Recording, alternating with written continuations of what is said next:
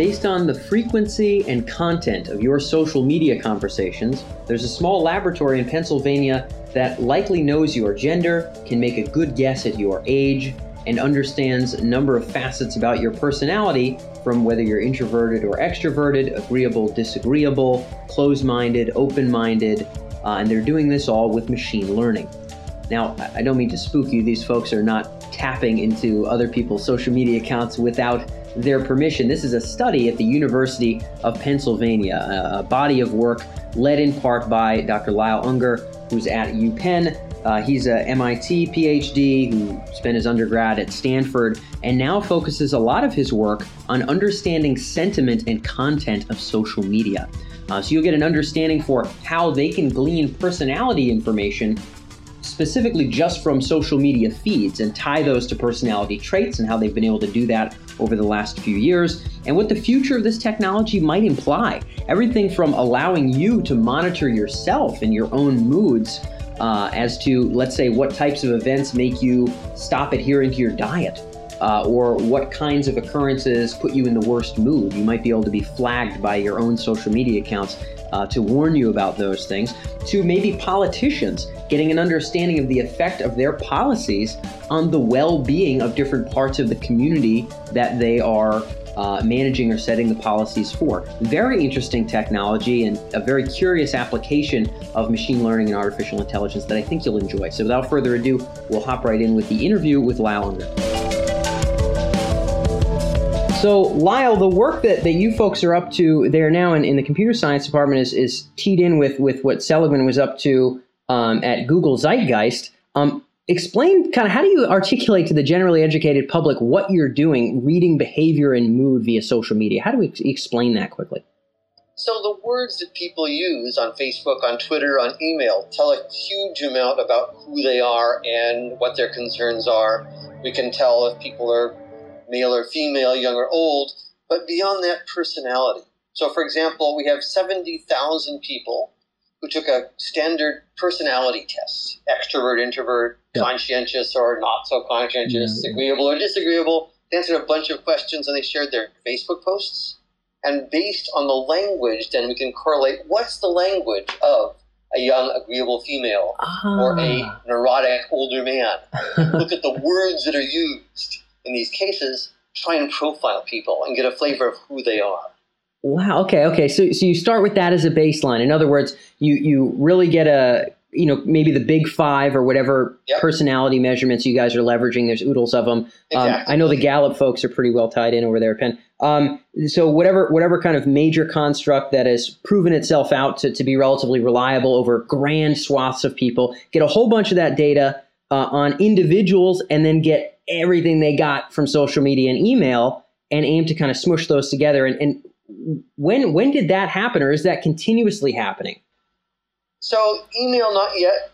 That's okay, just social media, just Facebook, Facebook etc. We have, and we have people. I say seventy thousand volunteered. We also have Twitter. It's easy to get billions of tweets. Oh yeah, we have can map them back to which U.S. county they came from or which country of the world. And again, we can build profiles now, not personalities of people, but personalities of whole communities.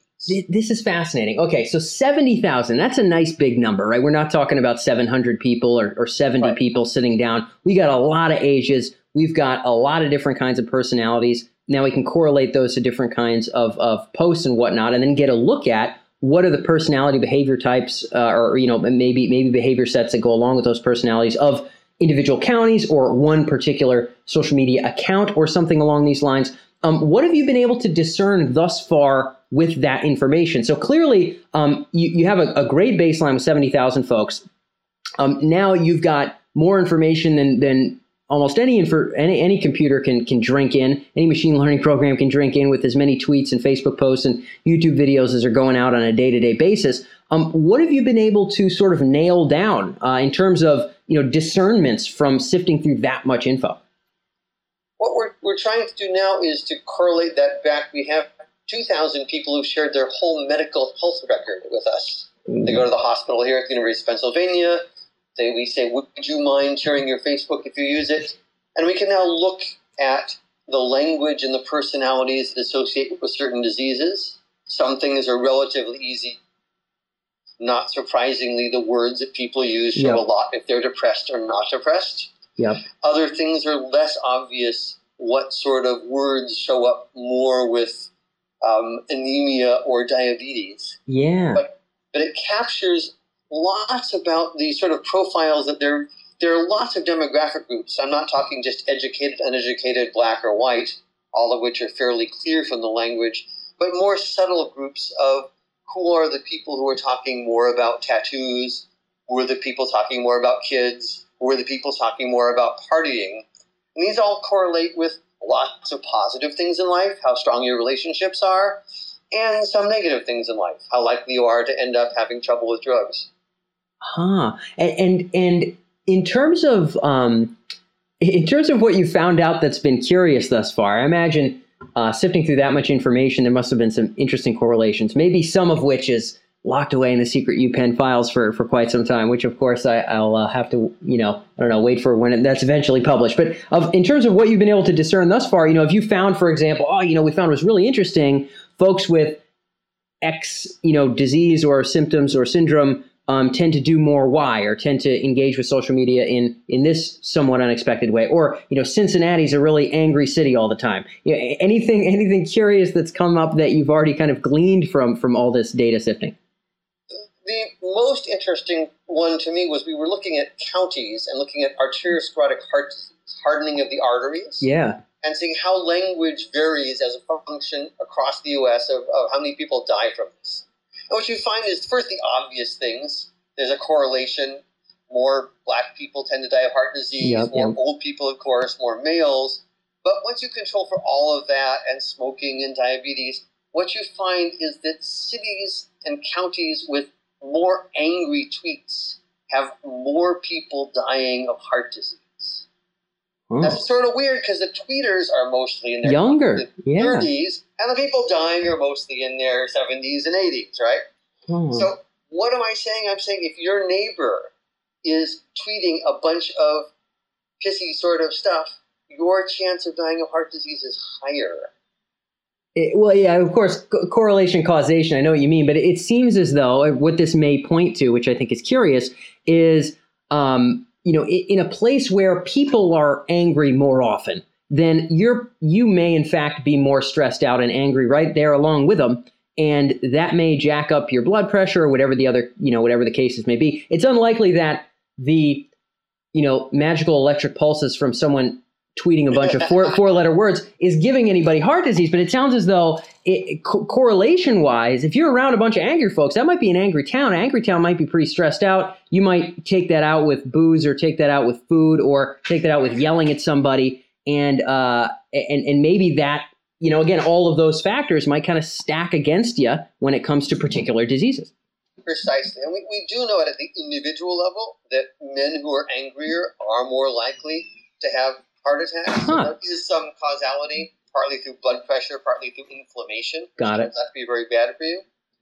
But we also see more details at the county level that counties with people more tweeting about being bored and tired seem to have more mortality from, from heart disease, and those that are tweeting more engagement, excited, um, caring about things seem to have lower heart disease. Again, I don't have causality. Yep, yep. All of these big data studies are correlations, Of course. but they suggest they're hypothesis generation. Uh, yeah, yeah, in in in a very uh, you know in in in a in a tangible and I think rather important sense, uh, certainly a rather interesting sense. So you know, so uh, some of this is focused on health, um, and it sounds as though you know you can pick up on or the the algorithms that you guys are working with now. Probably, if you get access to somebody's whole stream of like the last year's worth of tweets, or do you? Is it just Twitter that you have access to, or Facebook as well?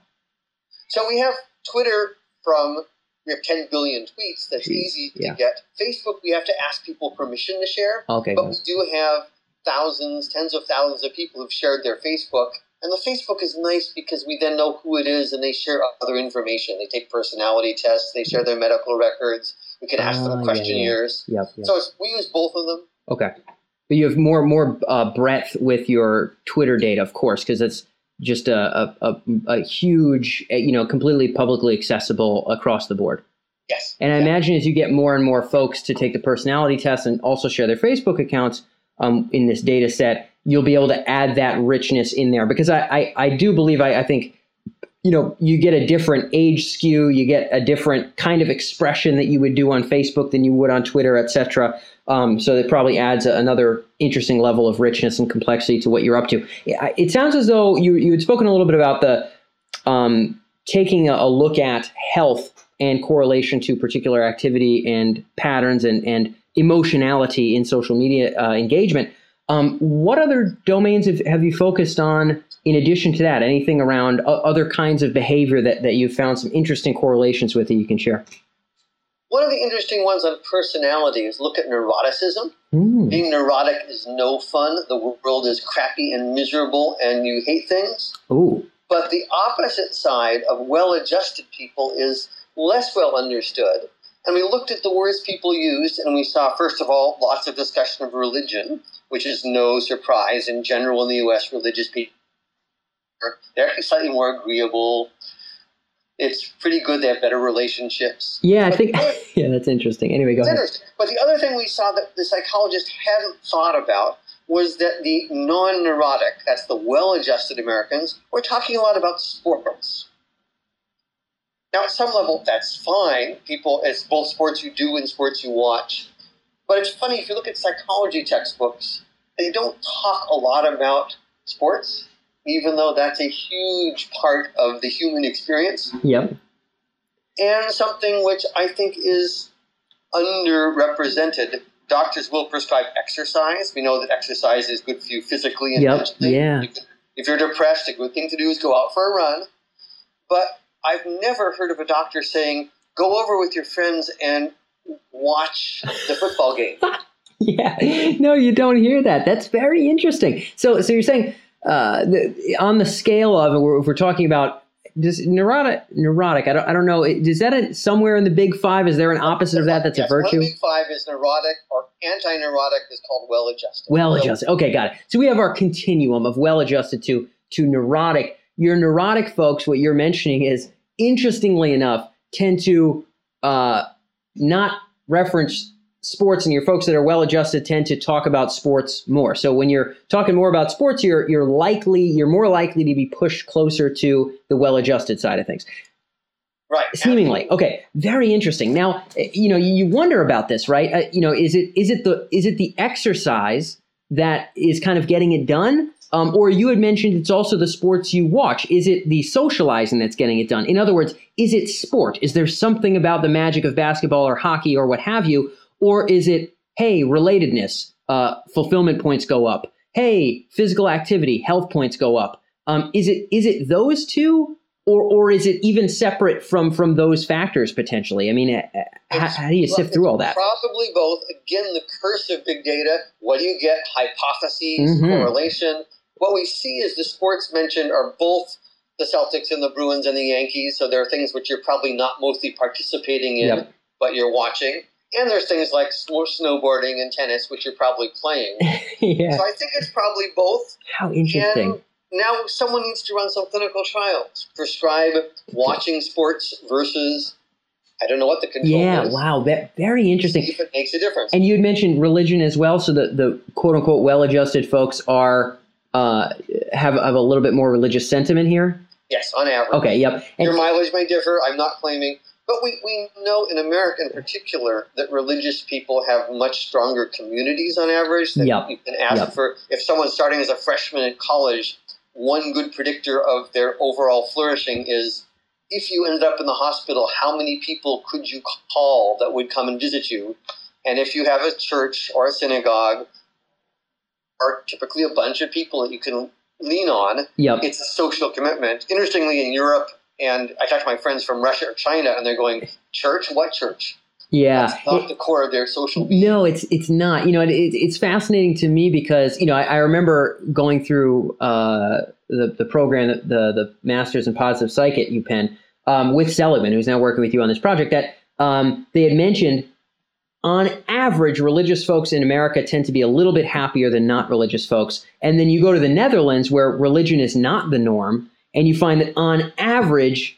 uh, non-religious folks are a little bit happier than religious folks. So it's sort of, you know, it's curious this whole notion of well adjusted. Well adjusted might just be how similar are you to the folks that you bumble into, and are you congenial with their notions and beliefs or not? So, in, in some sense, it may not be religion as is, it's, it's what religion correlates to or how well you now fit into the rest of the community. Very, very curious stuff. So, okay, so you've been able to find some of those correlations as, as well. Um, and that's that's a that's a lot of, of computing power dedicated to this kind of stuff what kind of equipment and and and staff do you guys need to, to pound through as much data as you are today?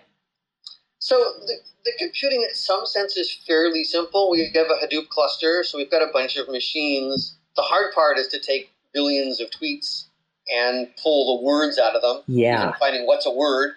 Um, and we include everything as a word, which are emoticons, a word, and individual words are mostly not words either. Sick is not the same as sick of, and Merry Christmas is not the same as Merry. Yeah. So we have to actually find sets of words that make some sense, group those together. So we have these these clusters of machines that, that process things. Once we've ground it down to say, okay, take the 3,000 most populous counties and the 40,000 most common words, that's I hate to see it, a fairly small data set.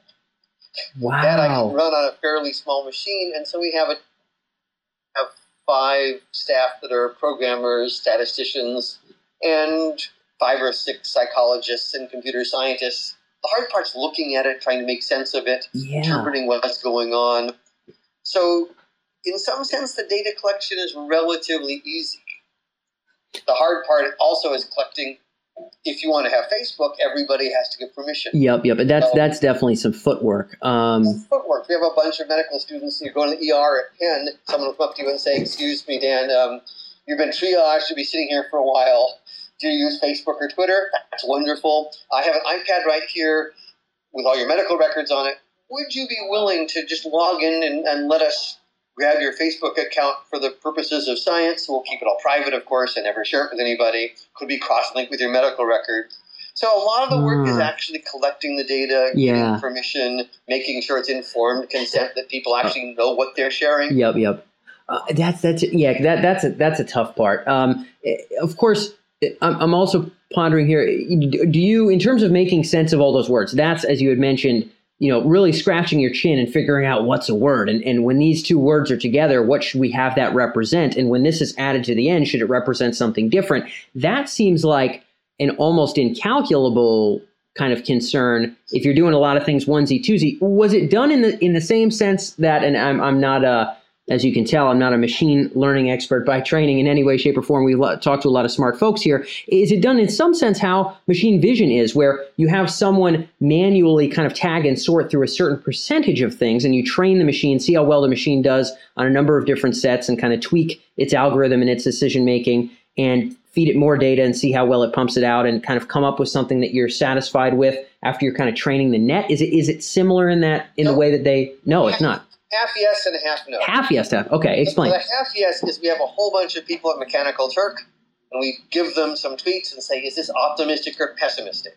Is this an example of a good relationship or is this an example of someone feeling accomplishment or failure? Ah. So we have many sets of ten thousands of tweets being labeled by humans. Got it. Yeah, yeah, and classic you... machine learning.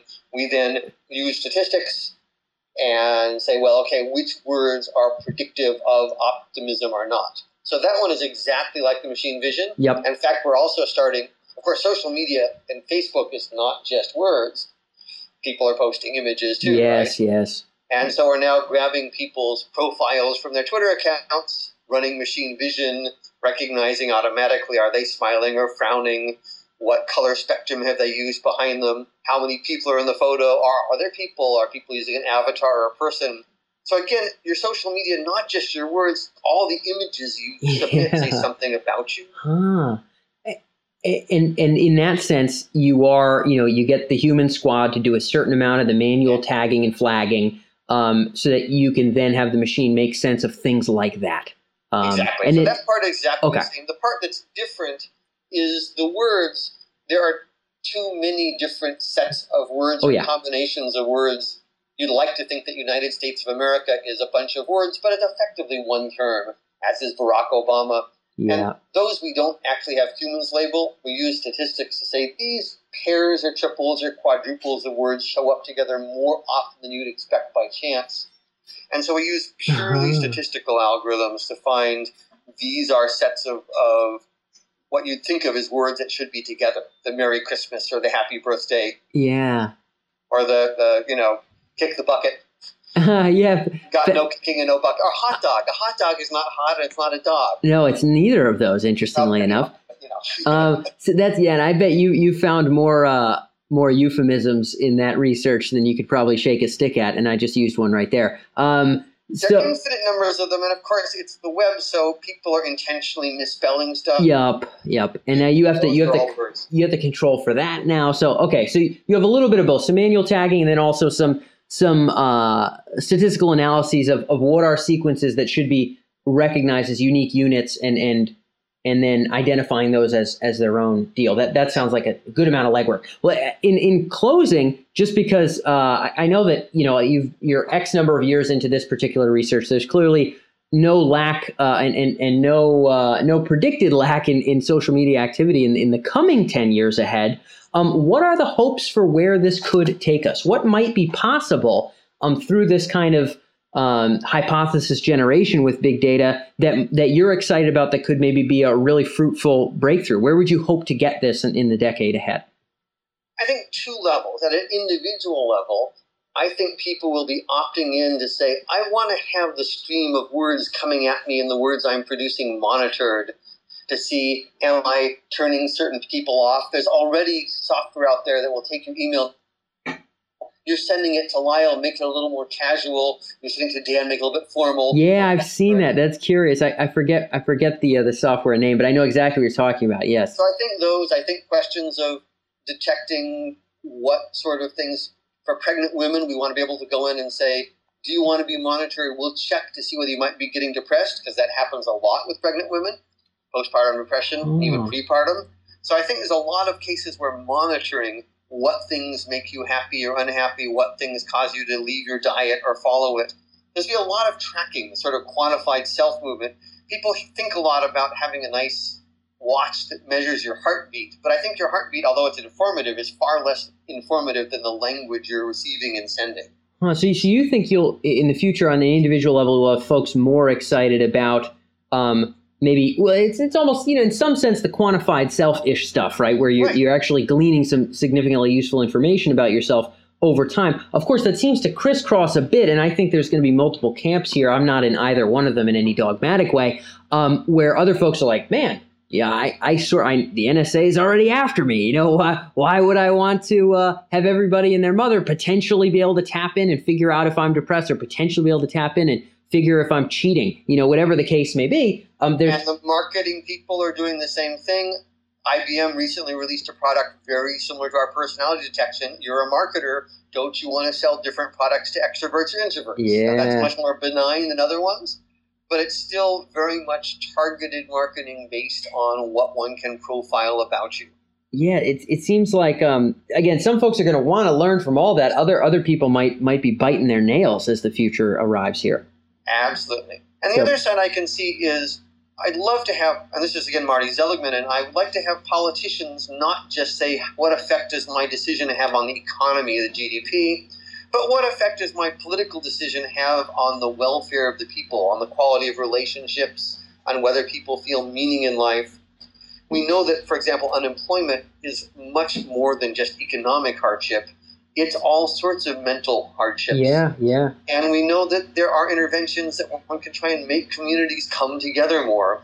And so I think that in terms of public policy, to be able to measure the well being of communities and the effects of the many little decisions that are made by companies and governments is going to provide a richer dashboard, a better picture of, in fact, what's happening in the community rather just than looking at every six months what's the, the local economy doing. Got it. Okay, so so the the potential bigger picture here is, hey, through the various social streams that we have access to and the ones that we may get access to, can we get an aggregate pulse?